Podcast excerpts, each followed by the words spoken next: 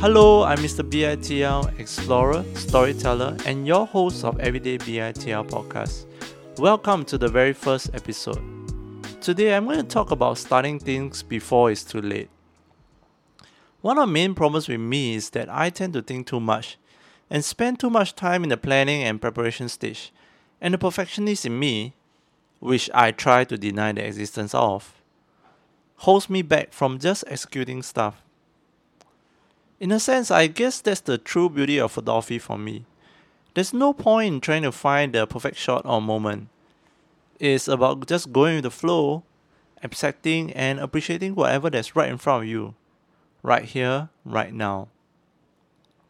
For those who knew about the idea of this podcast series, this has been the making for the longest time, and I guess if you are hearing this now, it's finally live the format and approach of this podcast has changed quite a bit from my initial idea.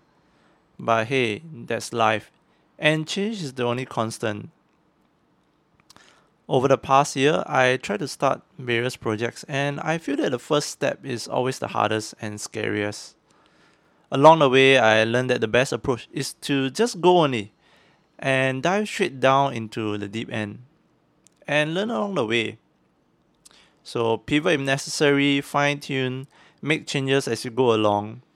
I guess the process is like trying to build your own car and then test driving it on the road and figuring out if you need to make repairs to the car and also hoping that you don't crash and burn. Fingers crossed.